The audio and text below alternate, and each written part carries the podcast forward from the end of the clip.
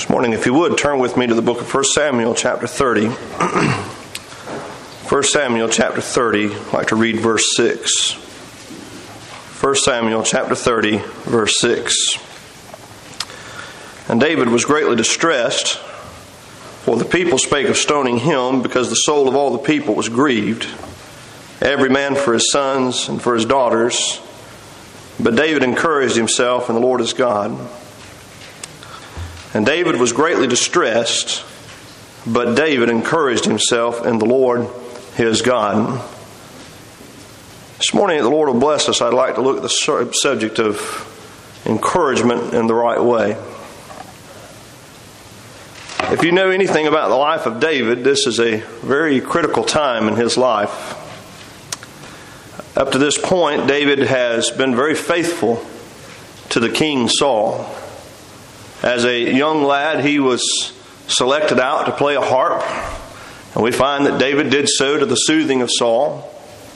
The day came that David was the one that defeated Saul's greatest enemy, Goliath. But as soon as that enemy was defeated, if you'll recall, as the army came back to the city, a song began to be sung that Saul has slain his thousands, but David his ten thousands. And Saul, being a man of envy and jealousy, was not pleased with the fact that David was receiving more credit and glory than Saul was. Although David was worthy of more, because while Saul for 40 days would not go out and defeat the enemy, even though he was the king and head and shoulders above the rest of all the people of Israel, David, being just a young lad, went out with a, a shepherd's bag and those smooth stones, and he took that sling, and with one shot, he uh, destroyed that giant. We find that from that moment that David began to be pursued by Saul. And when I say pursued, his life was sought. The word persecuted, persecution, that's literally what it means to be continually sought after. None of us, I imagine, in this congregation really knows what it was or is to experience what David did here. I've never had somebody persecute me to have constant pursuit against me. I've never had to worry that someone was out to get me to the point of destroying my life, and every day I had to stand in fear of that. But that's exactly where David finds himself. And over and over, we find that Saul, his plans are foiled by the Lord so that he is not able to take David. Because what uh, Saul refuses to acknowledge, even though Samuel has plainly declared it, is that the kingdom has been removed by God from Saul and David, in God's sight, has already been anointed king. But David, being a man that fears the Lord and also fears the king, is a man of great respect towards Saul and will not do anything to do him hurt. He waits patiently until God moves and God works. And when the day approaches that God will take down Saul, then David would be willing to ascend to the throne. But until that day, he still saw Saul as God's anointed, and so he would not hurt him. In fact, as you'll find on that occasion when he was in the cave of Adullam, that there was Saul in the darkness, and David could have reached out and taken his life. But instead, he just took a piece of his garment. And as Saul exited the cave, David exited also and began to speak to Saul, even though there was a great army there against David. If you recall, David speaks to Saul and lets him know that if I wanted to destroy you, I had the opportunity, but there's never been any aught of me against you. And if you'll recall, Saul then was moved in his heart and his spirit, and he recognized that David was not against him, but David was for him. And so his heart was soothed for a moment. But then immediately that jealousy and that rage against David would rise up once again. So finally, in 1 Samuel chapter 27, David recognizes that as long as Saul is alive, Saul is going to pursue him. In fact, there were times that Saul was pursuing David, and they would have to come and tell Saul, the Philistines have invaded the land. And so Saul would have to leave pursuing a man of his own country, a citizen of his own land, a servant of his own reign, so that he could go to defend the nation. Can you imagine that? That king was so uh, involved mentally with destroying David that he was neglecting the responsibility of guarding and protecting the entire nation. So people had to come and grab his attention so that once again he would look to the defense of the nation of Israel and he would go back and fight the battle. But as soon as the battle was subdued, what would he do? He'd turn his attention right back to David. So in 1 Samuel 27, David is finally to the point he recognizes there's nothing that he can do to assuage Saul's anger. And so he comes up with the plan that he will go into a certain nation, the Philistine nation, and he will dwell there. He knows that Saul will not pursue him among the Philistines. And so that's where David goes. And as he goes to that place, he comes under the rule of a man by the name of Achish. And as he comes to that place, he asks not for a place in the royal city. He says, but just give me a place in a town among the country. And so they appointed him a place called Ziklag. And the Bible says that was for the land of Judah to this day. So that's where David was going to live. But Achish tells him, You can dwell in the land, and you can have this city. But know this that when the day comes when we go to war, that you will fight under my command. And it doesn't matter who the enemy is, whether the enemy be the Amalekites, or whether it be the Assyrians, or whether it be the Egyptians, or even the Hebrews, the people of your own nation, that when I give the command, you're to fight for me. And you know what David told him? He said, I will do that. He lets him know that you are my head. In other words, I am your servant to do whatsoever you have commanded. Imagine where David is now in this situation. Living in a foreign nation, just made an allegiance with a prince over him, and said that I will be willing to fight even the nation from whence I come. Imagine what it must take to get to such a point like that that a man would be willing, for the safety of his own life, to agree to fight his own nation. But thankfully, God in His providence will not allow this. God in His mercy will not allow David to raise his sword against his own countrymen. Because as the time of war comes about and they're ready to go to battle in 1 Samuel chapter 29, we find that the other princes of the land, they rise up and they tell Achish, you're not going to bring David. Here's what's going to happen. When we go into battle, David's going to be in the midst of us, and his heart's going to turn back to his countrymen. And you know how he's going to soothe the heart of his king? He's going to take our heads. And when his, our heads are seen in the sight of Saul, all of a sudden Saul is going to be at peace with him, and David will be at peace with Saul. So we're not going to allow him to come and fight. So Achish, he comes and tells David, David, as far as I'm concerned, you're a man of integrity, a man of honor, and there's no concern I have whatsoever in you coming and fighting with us but the princes of the land, this is what they have said. And we find that David is somewhat irritated, but understandable. And so the Bible says that he goes back to Ziklag, which brings us to our text back in 1 Samuel chapter 30. It came to pass, verse 1, when David and his men were come to Ziklag after they've been turned away, it says on the third day, that the Amalekites had invaded the south and Ziklag and smitten Ziklag and burned it with fire and had taken the women captives that were therein. They slew not any, either great or small, but carried them away and went on their way. So David and his men came to the city, and behold, it was burned with fire, and their wives and their sons and their daughters were taken captives. Then David and the people that were with him lifted up their voice and wept until they had no more power to weep. And David's two wives were taken captives. And it says, But David was greatly distressed. And this is why, because the people spake of stoning him, because the soul of all the people was grieved, every man for his sons and for his daughters. But David encouraged himself in the Lord his God. Notice again it says they wept till they had no more power to weep. Imagine coming home from a journey and sometimes this happens. You get word on the way home. Maybe you've been on a vacation like we just were. And as you're traveling home, you turn on the cell phone, and all of a sudden you got uh, attachment to the world again and find out that your home is burned to the ground. Everything that you owned, everything that was precious as far as earthly goods, has been destroyed. Family photographs you can never recover. maybe some antiques that have been passed down through your family, things that are irreplaceable. But by the mercy and grace of God, your family's still with you, so there's reason to rejoice, even though at the great loss. But then there's other times that you hear of uh, stories of maybe a father being away and a home being destroyed, and in the destruction of that home, his entire family lost. Oh, we've heard of occasions where intruders have come in and taken the lives of an entire family. And others in the family, of course, just greatly distressed over such horrible news. Well, imagine David has 600 men at this time under his command. He has taken them into this land of the Philistines. It was his decision that led them into this place. It was his decision that put them under the control of the Philistine uh, army and also their king. It was his decision that led them out to battle against their own countrymen. But as they go out to go to battle, the Amalekites use this opportunity while they're all away from the city, and they come to the city and they burn it with fire and take all the men and uh, all the women and all the children. Now notice it says they didn't destroy any, whether great or small. That means they spared the lives of everybody in the city, but they carried away uh, them with them. And so, as David and his men come back to the city and they see it burned with fire, you can imagine the fear that begins to well up within them. The wondering, the speculation what's taken place here? What's happened?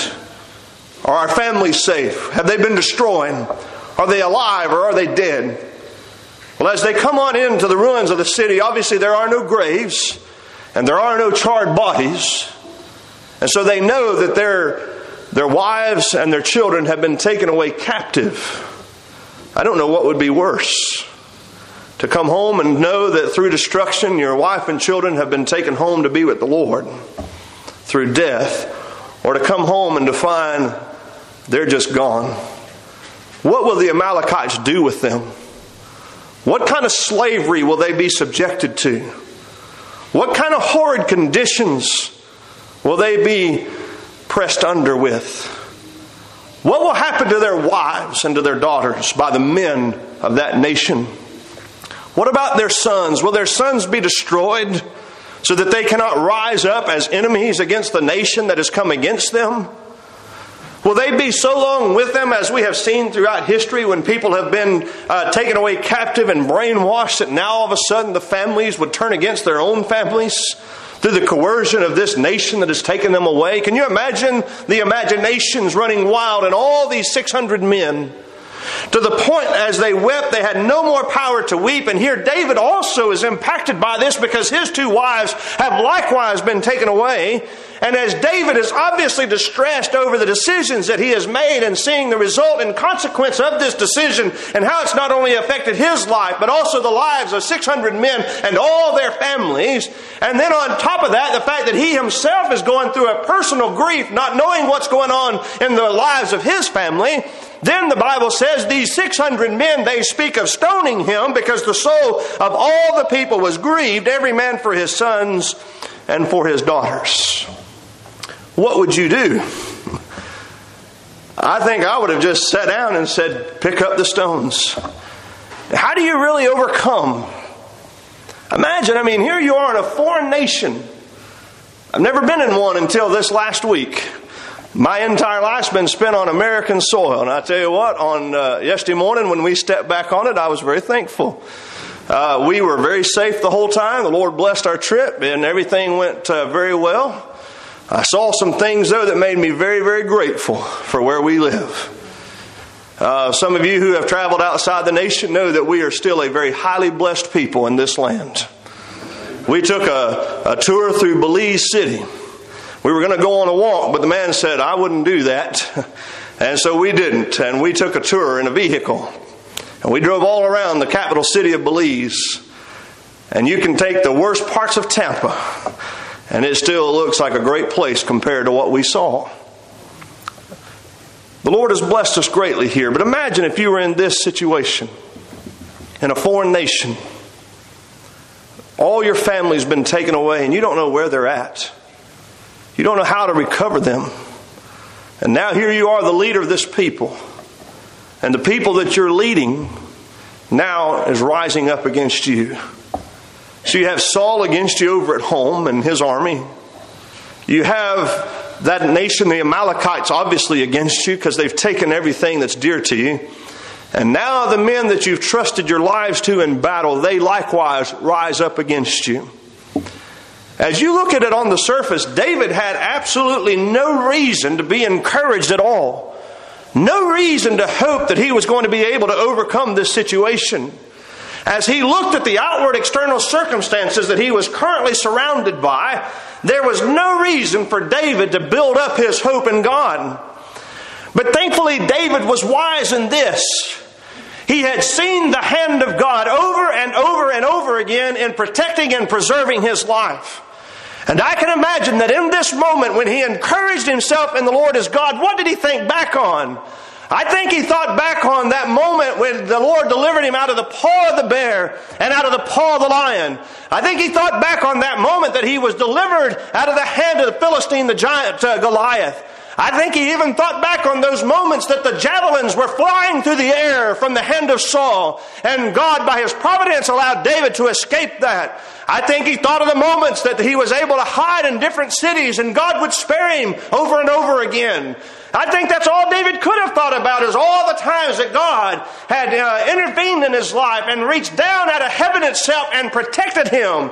And that's why David could later say that the angel of the Lord encampeth round about them that fear him and protect them. David had experienced it in his own life. The angel of God literally enshrouding David's life so that none could overcome him and none can overwhelm him. So David, he was greatly distressed. He wasn't just a little bit upset. He was greatly distressed. What do we normally do, though, when we're greatly distressed? We normally make the wrong choice. We normally do not do the right thing. We normally will either fall to the fear or do the wrong thing to try to escape. That's when we'll trust to the chariots and the horses of men instead of recognizing in this moment the only help that there is is the mighty hand of the Almighty God who sits in the heavens. David remembered it. It says he encouraged himself not in his own strength, his own wisdom, his own prowess, and none of those things. He encouraged himself in the Lord his God. David says to Abiathar the priest, He says, I pray thee, bring me hither the ephod. And he did so. And David inquired at the Lord, saying, Shall I pursue after the troop? Shall I overtake them? And the Lord answered him, He says, Pursue, for thou shalt surely overtake them, and without fail recover all. David did exactly the right thing. In the midst of a very discouraging situation, he went to the only real source of encouragement, and that is directly to the Spirit of God itself. He didn't try to ask the priest his advice. He didn't ask the men what to do. All they were doing were taking up stones ready to destroy him. But he asked for the ephod. And he inquired directly at the throne of God himself, said, Shall I pursue and shall I overcome? And the Lord says, Yes, pursue and yes, you shall overcome. And as you read the rest of the story, that's exactly what happened. He pursued, he overcame, he was restored. And you know what happens right after this? The very next chapter? If you remember why David is going after the Amalekites, the Philistines are at battle with Saul. Well, in the battle with Saul, why David is having to focus on the Amalekites and instead uh, he's not having to fight his own countrymen, thankfully. I mean, it's horrible what he's having to do, but by the grace of God, he's not having to fight Saul and his own uh, countrymen. But the Philistines are going to destroy Saul. Jonathan is going to fall. The house of Saul will be destroyed while David is out recovering his family. And so when his family is recovered, not only is his family recovered, but the throne of Israel now is rightfully his. What did he do? He encouraged himself in the Lord. I don't think it's circumstantial or coincidental that right in the midst of the battle with the Amalekites, Saul is finally taken out of the way. I think because David did the right thing in encouraging himself in the Lord as God, the Lord now removed his greatest enemy. And now David can safely return home after he's known what it is to live in a foreign nation, being pursued after by his own king, and then being made to fight in another nation's army, and then told, We don't trust you, and then to lose his family, and then his own men to rise up against him, and all of that. Think about the man that David was. I know oftentimes we focus on what he did with Bathsheba, and that was horrible. But imagine all the pressure and the strain this man was under. But what did he do? He went to God and trusted in God for his defense. So many things we can draw from that.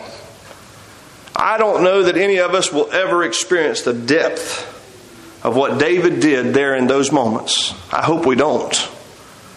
But if we do, the same God that was there in David's behalf is the same God that you and I serve to this day. The same God that helped all those men of the Old Testament out of those horrible situations is the same God that's going to help us in every circumstance that you and I encounter during our lifetimes. You say, why would God allow this for David? See, God knew David's future better than David did.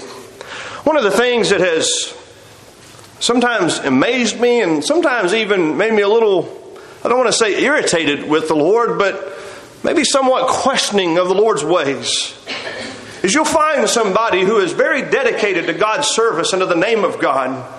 Somebody who seeks the Lord daily. Someone much like Job, who is upright, fears God, eschews evil.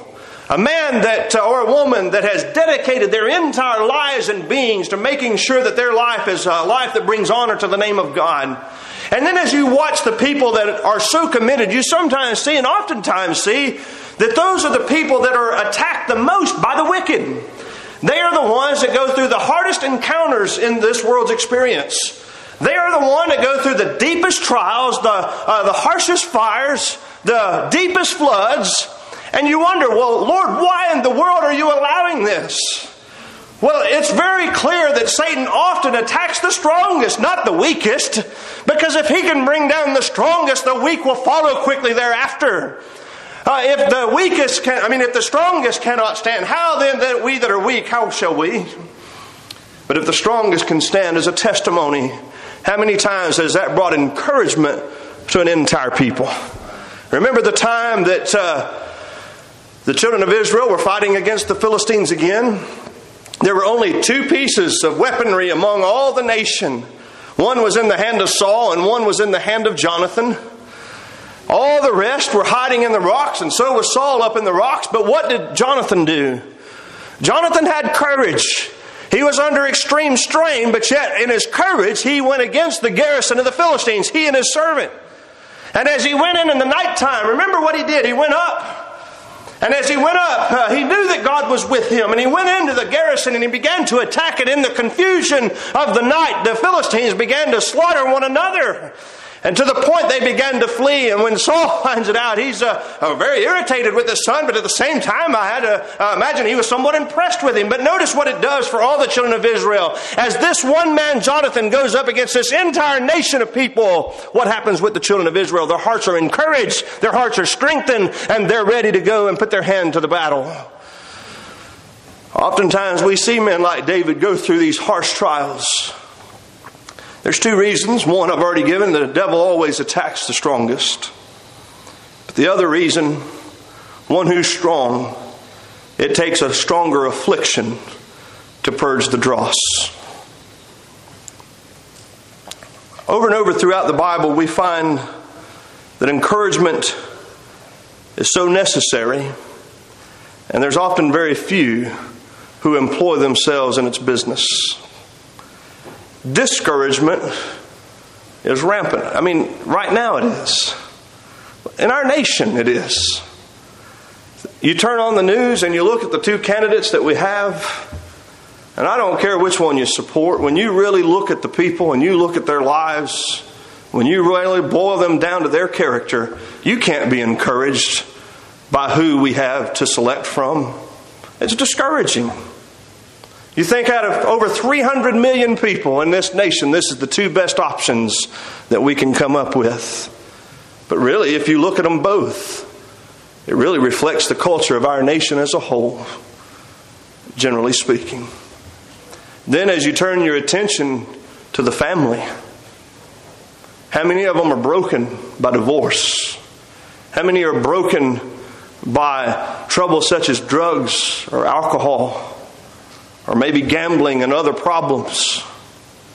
You look to the house of God and see, because the culture pervading our nation and the enemy that is coming in against us, how few there be that really have dug in and said, No matter what, I'll stand with the Lord. I'll be faithful because He is faithful who called us. It's discouraging on the surface. The problem is that sometimes we just look at the surface instead of looking upward. David said in Psalm 121 that we're to look up, lift up our eyes unto the hills from whence cometh our help. For our help cometh from the Lord. The Lord Jesus said in Luke chapter 21, He says, Look up, lift up your heads, your redemption draweth nigh. You know what David did in calling for the ephod? He was not looking at the surroundings. He wasn't looking at 600 men with stones. He was taking an implement that the priest wore. Why? So that he could look upward to the God of the priest and ask the God of heaven to intervene in his case. How many times have you called on God here recently with the plight of our nation and implored Him to look on and see where we are and to please help and bless. How many times when your family uh, was falling apart and things were not going as you had expected, uh, when your children were not living up to the teachings that you had brought them up to, how many times have you taken the ephod and just looked up into the heavens and asked the God who created all things to please intervene in the heart of my child and to bring them back into the way in which they've been instructed? How many times have you looked around the house of God and seen the empty seats? And during the song service of the preaching, just lifted up your eyes to the heavens and said to the God of heaven, who's able to add to the church daily such as should be saved, God, help us and to bless us. Please encourage us. David, he was greatly distressed, but David encouraged himself, and the Lord is God. There's many other examples we could go to. I think of Moses coming to the end of his days, being charged by God to encourage another. You know the story? Moses did not sanctify the Lord his God at Kadesh. They come to Kadesh, and if you remember, there was no water for the people. This is the second time. And God tells Moses, You speak to the rock. What did he do? He smote it twice. He says, Here, you rebels, must we fetch you water out of the rock? This happened at Kadesh. You know what Kadesh means? Sanctified, a holy place. It's interesting where it all took place. Names have great meaning in the Bible. They were in a sanctified place, a holy place, and God was to be sanctified, set apart, made holy. Well, when God speaks against Moses after he feeds the people, the water still came forth from the rock, but what did God tell Moses? He says, Because you did not sanctify me in the sight of the people. What do you mean? How did he not sanctify? You did not set me apart. You did not make me holy by being obedient to the commands that I gave to you. The command was to speak to the rock, and there was a reason for that. That rock was a picture of the Lord Jesus Christ. And the Lord Jesus Christ was to be smitten once at Calvary and never again. The Bible makes it clear He's coming the second time without sin unto salvation. There's one time He was to be smitten, and one time only. And as an emblem of the Lord Jesus Christ, we find Moses showed disrespect to God and disrespect to His Son, His Savior, and smote that rock the second time. And then also claimed credit for what God would do. Must we fetch you out water from this rock? So, what does God tell Moses? You'll not go into the land. Moses, on at least two occasions, begs God to change his mind. And God says no. He says, This is what I'll do. I'll take you to Pisgah, up to Mount Nebo, and you can look into all the land from the north, the east, the south, and the west, and you can see it. But you'll never go in. But then you know what he tells him the very next verse, Deuteronomy chapter 1, verse 38. Just after he tells him, You're not going in, he says, But Joshua, the son of Nun, which standeth before thee, he shall go in thither. Encourage him. For he shall cause Israel to inherit it. What would you do if God just told you, I'm not going to do this for you, but this person right over here, they're going to get to take the place that you should have had? And I want you to encourage them. In my selfish nature, you know what I tell the Lord? Hey, if I don't get to do it, you encourage him. Let him find his own encouragement. Uh, you've robbed me. Actually, you didn't. I robbed myself. But you know how we are in our nature. We want to accuse God, accuse the devil, accuse anybody but ourselves. But that was not what Moses did.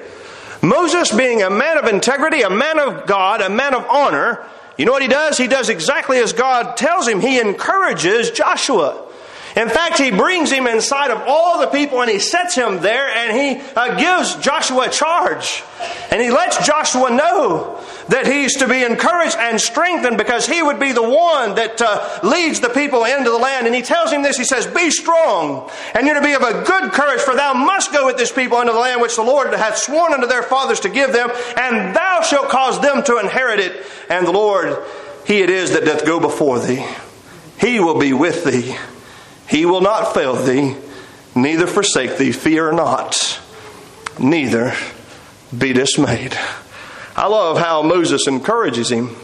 He doesn't just say, Take heart, it's all going to be okay. Use the philosophies of this world, just have the, uh, use the power of positive thinking, just think positive, it'll all work out. I remember talking to somebody on the ship this week, uh, a religious person. Actually, it wasn't on the ship, it was actually our driver there in Belize City.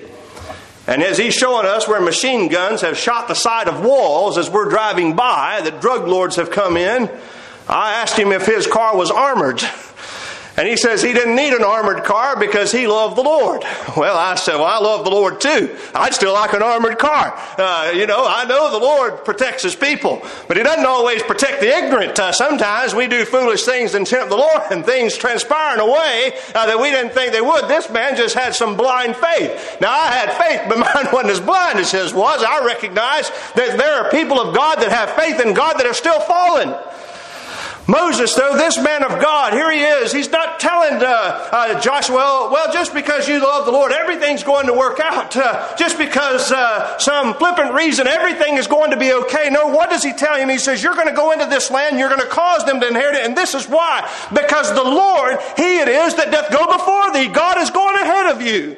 You're not going in there first, God will be there first. What happened when they went into the land? As they crossed the uh, Jordan River, if you remember in uh, Joshua chapter 5, 5. That's right before they go and take the city of Jericho. Right at the end of Joshua chapter 5, do you remember that Joshua goes out? And as he goes out, there's a man there that has a sword drawn. He's called the captain of the host of the Lord. It's a pre incarnate vision of Jesus Christ. He's the captain of our salvation, he's the captain of God's host. Remember what Joshua asked him? Are thou for us or for our adversary? And there we find that Joshua received the battle plan. You know what that tells me? The Lord was in Jericho before Joshua and the children of Israel were there. Why? Because Moses told him. He says, The Lord, He will go before thee. He will be with thee. He will not fail thee, neither forsake thee. Fear not, neither be dismayed. Well, why could this promise stand? Because Joshua was such a great leader. He was a great leader, but that's not why. Because God, way back in Genesis chapter 15, made a promise to a man by the name of Abram and told him that there was coming a time that his children would live in a land not theirs called Egypt, but the day would come that he would bring them out with a high hand, and they would come out with great riches, and he would bring them to the land of rest whereon that man stood. So God did not do this for Joshua. He did not do it for the children of Israel that were then living because they had been an obe- disobedient nation. He did it to fulfill a promise that he made to his servant Abraham many hundred years prior to this. That gives me encouragement as well to know that the day when the Lord Jesus Christ comes back, it's a day of great rejoicing for the people of God, not because we have done well, but because before the world ever began, God made a promise to His Son that He would deliver us out of this world. What did He say in the book of Titus? In hope of eternal life, which God, who cannot lie, promised before the world began. Here, God made promise to Abraham that his children would inherit the land. And now Moses says, It's time for the fulfillment of this. Joshua, you be strong and you be of a good courage. We find that Joshua was a man that was encouraged a lot because Joshua not only was encouraged by Moses, but in Joshua chapter 1, he's encouraged by God Himself. God comes to him and says this in Joshua chapter 1, verse 2, he says, Moses, my servant, is dead. Say, well, he knew that. Why did God have to say it? How many times have families or churches fallen apart because they were looking to the leadership that's now dead? I've seen families fall apart because the person that held it together passed away. I've seen churches fall apart because a pastor died, that the people had more confidence in the pastor than they did the Lord. And so at that man's death, things just began to unravel. That's the reason that he comes to John. He says, Moses, my servant, is dead. Well, why say that? Because Moses is just a man. Yes, he was a man called of God, a man called for great purpose, a man uh, God used over and over again, a mighty man in so many ways, but he's dead. He says, Moses, my servant, is dead. Now therefore arise. In other words, put him out of memory. Now that doesn't mean forget everything that he taught you. That means don't look to leadership that's no longer here. You're now the one to lead. You're now the one to go forward. You can't halt. You can't be afraid. You can't be dismayed. You can't be discouraged. You cannot let the things that uh, outwardly make you afraid uh, uh, make you halt. He says, Moses, my servant, is dead. Now therefore rise, go over this Jordan and all this people unto the land which I do give to them, even to the children of Israel. And over and over, God will tell him, Be strong and be of a good courage. What does that mean? Be encouraged. Be strong. Be of a good courage. Joshua hearkened. Three days after Moses' death, they go over Jordan and they began to conquer the land. And by the time of the death of Joshua, the land is mostly settled. Inheritances have been divided up. And the promise that had long ago been given had finally come to pass. The promise that God long ago gave. God who promised, who cannot lie, when He make the promise before the foundation of the world, seems like such a long time ago, but it's going to come to fruition. There was a day in the life of Josiah when the priests of the land had to be encouraged. Second Chronicles chapter 35. Right before this, in chapter 34, you'll find that the book of the law is found. If you remember the history of the children of Israel, the book of the law had been lost in the house of God. And so for several generations, they didn't have the Bible.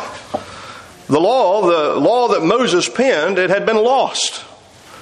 They weren't really following it before it was lost, so it really wasn't a big deal to them that it had been lost. They were doing things according to their own plan and method anyway.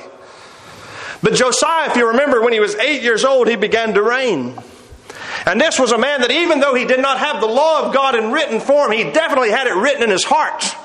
Because this was a man that from his youth he recognized that there was a God to be honored and a God to be served, and so he made commandments about serving God only. However, we find that in Second Chronicles chapter 34, as they're uh, tearing down and remodeling in the house of God, they find some money there, but they also find the book of the law of the Lord. And when they find this, they bring it to the priest, and the priest brings it to Josiah. And when Josiah begins to read it, he recognizes how far short the children of Israel had fallen from obeying the commands that were contained there in the law of God. So it says in Second Chronicles chapter 35, verse 1, he says, Moreover, Josiah, he kept a Passover unto the Lord, the first one in a long time. He kept a Passover unto the Lord in Jerusalem, and they killed the Passover on the 14th day of the first month. Why? Because that's when God commanded in Exodus that it was to be killed.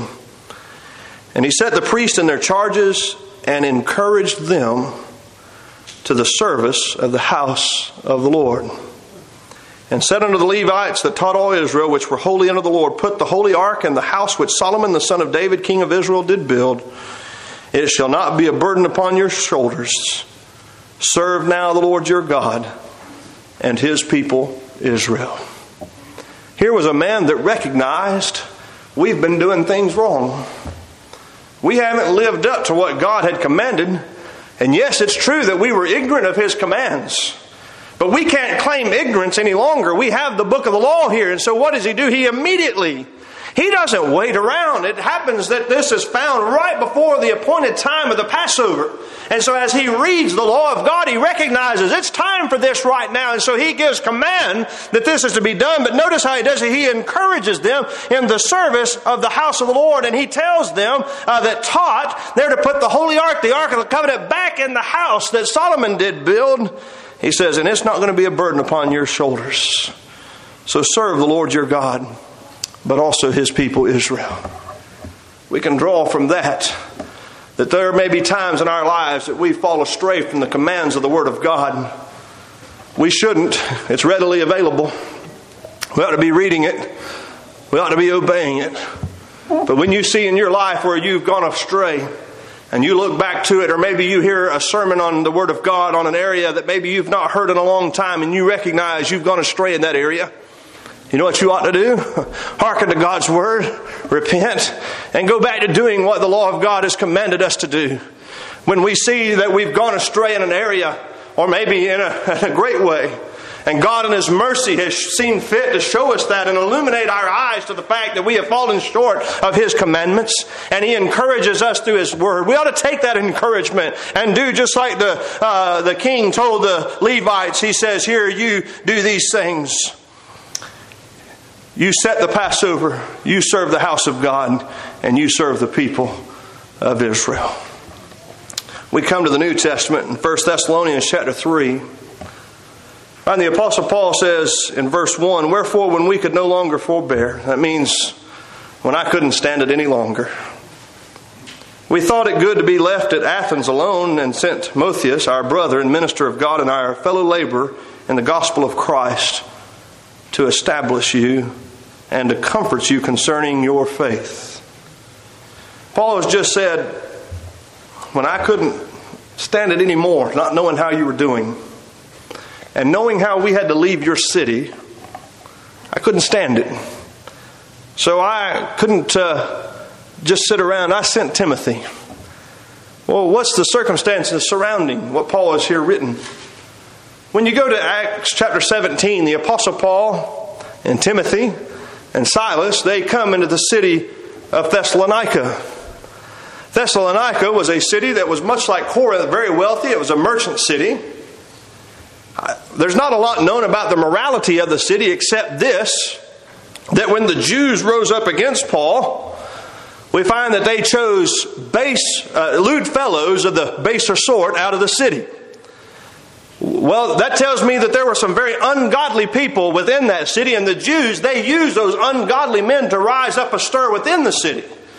So here's the Apostle Paul and Silas and Timothy. They've come through the town and they're doing nothing more than preaching the gospel of the Lord Jesus Christ. They go to the synagogue. The Jews hate it. Many of them, though, believe and receive the gospel of the Lord Jesus Christ. So here, these Jews, they stir up these ungodly men and they say, These are the men that turn the world upside down. And now they bring their preaching here to this place. And they suppose that the Apostle Paul was in the house of one named Jason. And so they go to Jason's home, and Jason, trying to uh, spare Paul's life, he stands in between. And Paul and Silas and Timothy, they're able to escape the city, and they go to Berea. And then after Berea, Paul goes to Athens. All this is in Acts 17. So can you imagine how Paul's feeling? Here are some people that have been established, or at least had the gospel preached to them. I don't know that you could say they were yet established. When you read the wording of Acts 17, it doesn't seem that Paul was there for very long. Seems like a very short stay. And so Paul, he says, I couldn't stand it anymore.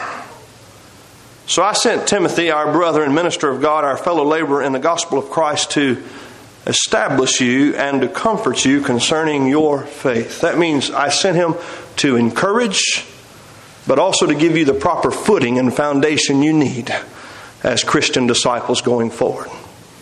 Paul recognized these were young believers, these were new believers, and they were in a very hostile environment. And so they needed somebody who was established himself. Notice what Paul says about Timothy. He says he's our brother, he's a minister of God, he's our fellow laborer in the gospel of Christ. He doesn't say, I'm an apostle and he is not. I'm above him, he's below me. He just says, here's what he is. He's a minister of God. But he's also my brother and he's also a fellow laborer in the ministry, in the gospel of the Lord Jesus Christ. Paul sends credentials with Timothy that says, Timothy, as far as I'm concerned, is on the very same level that I am. And so when Timothy speaks to you to establish you and to encourage you and to comfort you in your faith, you take heed to the things that he has spoken. He has been with me. He has seen. He has learned. He has heard. And he knows how to operate uh, in such a way to establish churches that are in a hostile place so that they can be encouraged and strengthened and grounded so that they can go forward. My friends, the fact is we live in such a time, much as they did there in Thessalonica in our world today. What do we need? We need ministers of the gospel of Christ to establish and to comfort you concerning your faith. Because there are many in this world trying to destroy your faith.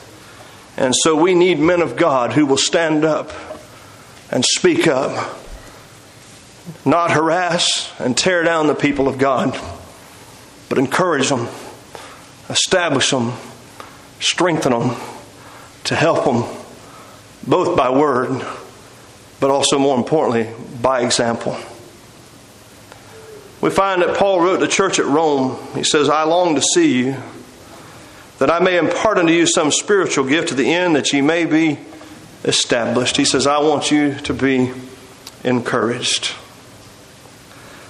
David encouraged himself in the Lord as God. Moses, in spite of the fact he wasn't going into the promised land, he told Joshua, Be strong, be of a good courage, don't be afraid, don't be dismayed. God is going before you. He will be with you, He will not fail you, He will not forsake you. You go on into the land.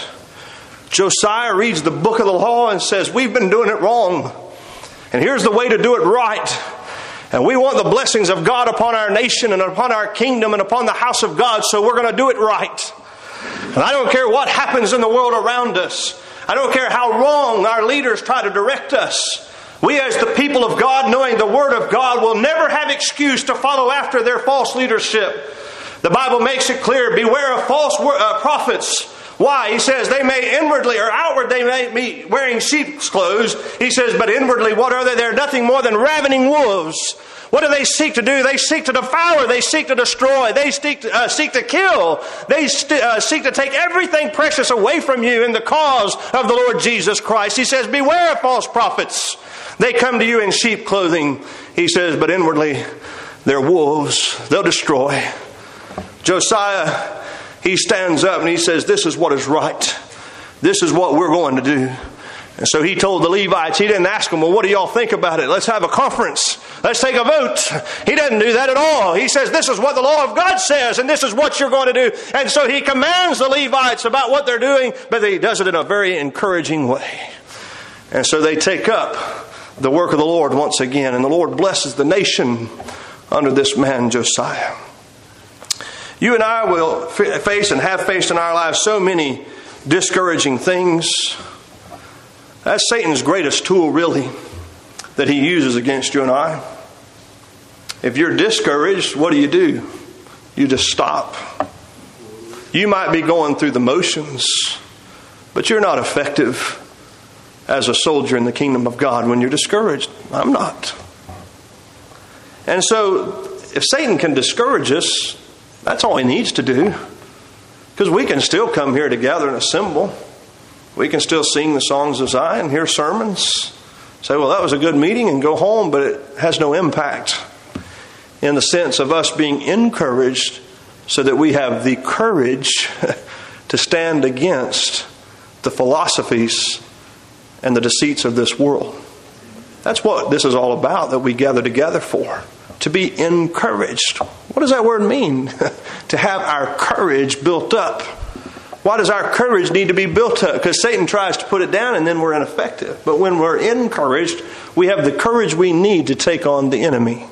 As we heard in our meeting a couple weeks ago. There are many different scriptures we could turn to, and I know time is about out. But there's a lot of places that we can turn to in God's Word when we respect God's Word as we ought to, when we experience the different forms of discouragement that comes into our lives. Fear is a form of discouragement. Sometimes we become afraid, and when we become afraid, what happens? We just pretty much halt. Fear is a very halting uh, emotion that we experience.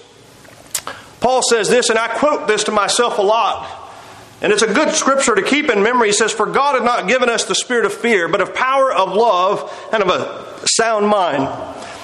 That tells me that there's fear that grips us to the point that any power that we have or any power that we trust in in the Lord has dissipated.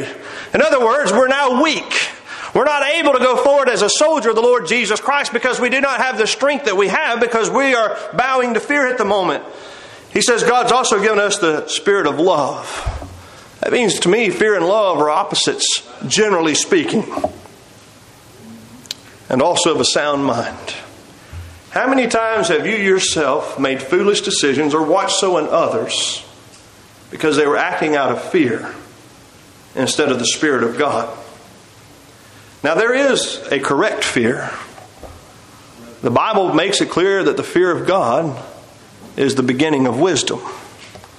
There is a fear that you and I ought to possess, but that's fear that's directed heavenward, never earthward and certainly never towards hell. Why? Because our God who is in the heavens hath done whatsoever he hath pleased. We trust that he is able. The Bible makes it very clear our God is faithful. God will do what he has promised, and so in times of fear, what we've lacked in doing is that we have not clung to the promises of God and remembered that our God has made clear that we are more than conquerors through him that loved us. Psalm 34, verse 4, David says, I sought the Lord and he heard me and delivered me from what? All my fears. He didn't say some of them or most of them. He says, in the moment that I sought him, he heard me and he delivered me. But you know what that took? It took David first seeking him. He said, I sought the Lord. What happened after he sought the Lord? He says, then secondly, the Lord heard me. And after the Lord heard me, what did he do? He delivered me out of all my fears. But what did it start with? David seeking the Lord in the midst of fear. There are times that you and I are going to be afraid. That's just the reality of the fallen human condition. It's going to happen. There's times I've been very afraid. But what do we do in the midst of our fear? What did David do? He said, I sought the Lord. He heard me and he delivered me. That's the answer. That's how you get encouraged in times of fear. You seek the Lord. He will hear you. The Bible makes that clear and He will deliver. Many are the afflictions of the righteous, but the Lord delivers them out of them all. Not just most of them. He says God delivers the righteous out of all His afflictions, even the affliction of fear. You say, well, there's times I'm angry, and that's discouraging. Obviously, it is. There's times that our anger towards maybe our family, or maybe even our pastor, or maybe the church, what does it do? It halts us. The Lord Jesus said in Mark chapter 11, when you stand praying, forgive. What is forgiveness? Putting away anger. If you have aught against any, that your Father also which is in heaven may forgive you your trespasses. When anger is discouraging you, what's the source of it? When you find the source of it, forgive. Because when you forgive it, that anger will dissipate and go away, and Satan no longer has that as a tool. Anxiety is one of the most gripping things that I've ever experienced. I never faced anxiety much until last year. I've known people that had what they called panic attacks, anxiety attacks, and I didn't really understand it. I knew it was real, but never had had them myself after the seizure I had last year and then the dizziness that came on after that, a lot of times that led into the same feeling that I had right before the seizure, and I couldn't tell what was about to happen. And so there were moments that I had panic attacks, and I knew anxiety at that moment like I've never known it before. So when people talk to me now about anxiety attacks, I understand it firsthand because I have experienced them. Anxiety is a very, very debilitating emotion that people endure. But the Bible speaks of that also. Psalm 46, David says, God is our refuge and strength, a very present help in trouble. What is anxiety? It's trouble. It's the time when the mind is so troubled you cannot get it to calm down. What does he say? God is our refuge and He's our strength. He is a very present help in trouble. That means even in the moment that my mind is gripped with anxiety, my God is a refuge, He is a strength, and He is present. He is not absent from me in that moment. And I know that in that moment when anxiety is gripping your mind, it's hard to uh, focus in on the fact that God is there, that God is with you in it, that God is your refuge, that God is your help, that God is your strength. But it's still true, whether we recognize it or bow to that or not. But the Apostle Paul tells us in Philippians how to handle anxiety. First of all, he says, Be careful for nothing. That means don't be full of care. That's Speaking of anxiety, he says, Be careful for nothing. Okay, now what do we do then, Paul?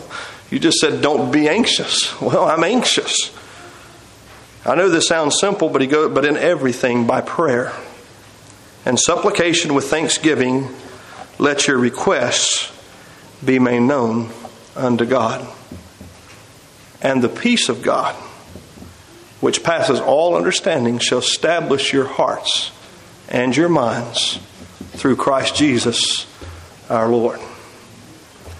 Do we believe that or do we not? Be careful for nothing. Don't be anxious. But if you are, in everything, by prayer and supplication with thanksgiving, let your request be made known to God. And he says, His peace, which passes understanding. You say, Well, it didn't happen immediately. All I know is in those moments, continue instant in prayer until the cause of the anxiety passes away and you can once again have sound mind and judgment just keep praying. Keep praying. Keep praying. Do you think that Daniel was anxious when the law was given? You can't pray. I guarantee you, when he went to his room, I know he did it as he oftentimes did. He didn't change his custom, he didn't change his routine. He still went up three times a day with his window open, but you know there had to be some anxiety there as he was making his prayer to God. Why? Because he knew that if he got caught, where was he going? To a den of lions. But what did he do? He prayed anyway. Well, what do you think he had as far as anxiety is concerned when he went into the den? Do you think that he went in there just whistling uh, Amazing Grace, thinking all was going to be well? I do believe there was a part of him that had great confidence and boldness in the Lord. I believe that. But I also know that Daniel was a man like you and I are men, and there had to be some wondering in his mind. As he sees lions in there, he had to wonder what's going to happen while I'm in this place. You know those thoughts had to cross his mind. I mean, there are moments in our lives that we don't know what's going to transpire. You go into the doctor's office and hear the word cancer. You know God is able to heal. You know that He's able to create the world out of nothing. You know that He can take care of these things. But where does your mind go to? It goes to writing out the will and making the funeral arrangements. You know that uh, there's a strong likelihood that this could end in your death. And so, even though you know God is able, you also recognize through experience, but also just out of fear that the worst is probably going to happen or may well happen. Daniel had to be thinking those things. But what did the Lord do? He just closed the mouths of the lion I've often wondered did Daniel see a hand close them, or did they just close up and peacefully lay there? Who knows? But the Lord took care of him there. I guarantee you, though, Daniel spent time praying. If Daniel went three times a day to his room to pray, I guarantee you, as he was on his way to that den, there were a lot of prayers going up to heaven for him or by him there that day. Sometimes we feel defeated. I have felt that many times. What's the point? How many times have you come to the house of God and wondered, what's the point? I've heard it from young mothers who cannot hear a sermon because their children are not willing to sit still. So, what's the point in going? Well, because that's the place where you bring up your children in the nurture and admonition of the Lord. And you may not be receiving much from the gospel right now, but little ears are picking up things. If nothing else, they're picking up habits and the day will come when they'll silently sit and you'll get to hear the gospel preached once again. Say, well, what's the point for me right now? Well, the point is you're obeying the command of God to bring up your child in the nurture and the admonition of the Lord. God has not promised skies always blue. he hasn't promised that every time that we come that we're going to receive some miraculous blessing out of the events. But he has commanded that this is our reasonable service, and it's what we ought to do.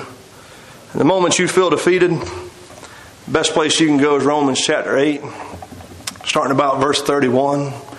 Read to the end of the chapter, where Paul says that we are more than conquerors. Not we will be at some point, but we are more than conquerors through him that loved us. Remember the words I am persuaded that neither death, nor life, nor principalities, nor powers, nor things present, nor things to come, nor height, nor depth, nor any other creature shall be able to separate us from the love of God which is in Christ Jesus our Lord. When you remember those things, it's hard to feel defeated. There's times you just need guidance, times you don't know the answer. I love Psalm 32, verse 8. It says, I will instruct thee and teach thee in the way which thou shalt go. I will guide thee with mine eye. Solomon said, Trust in the Lord with all your heart and lean not unto thine own understanding. What will he do? In all thy ways acknowledge him, and he shall direct thy paths. There's times that when you don't know the answer, it's very discouraging.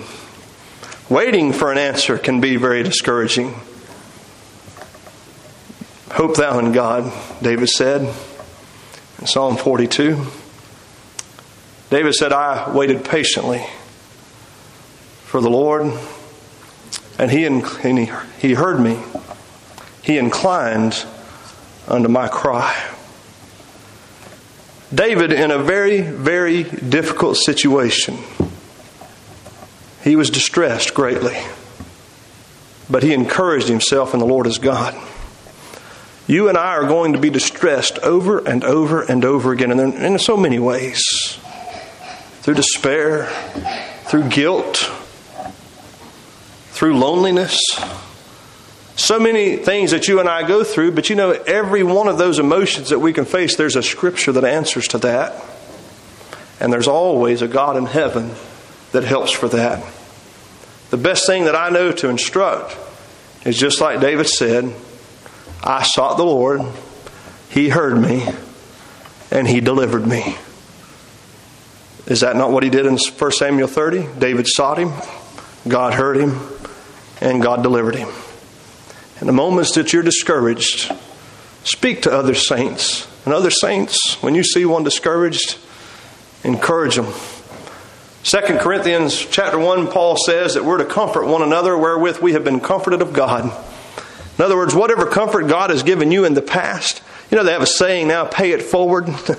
well, God already had that saying a long time ago. Paul used it in 2 Corinthians 1. When God comforts you, you now have the responsibility to use that same comfort to comfort someone else.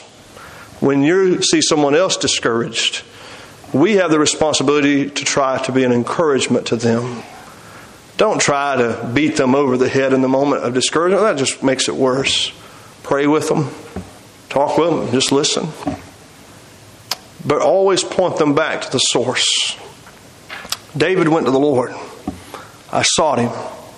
He heard me and He delivered me.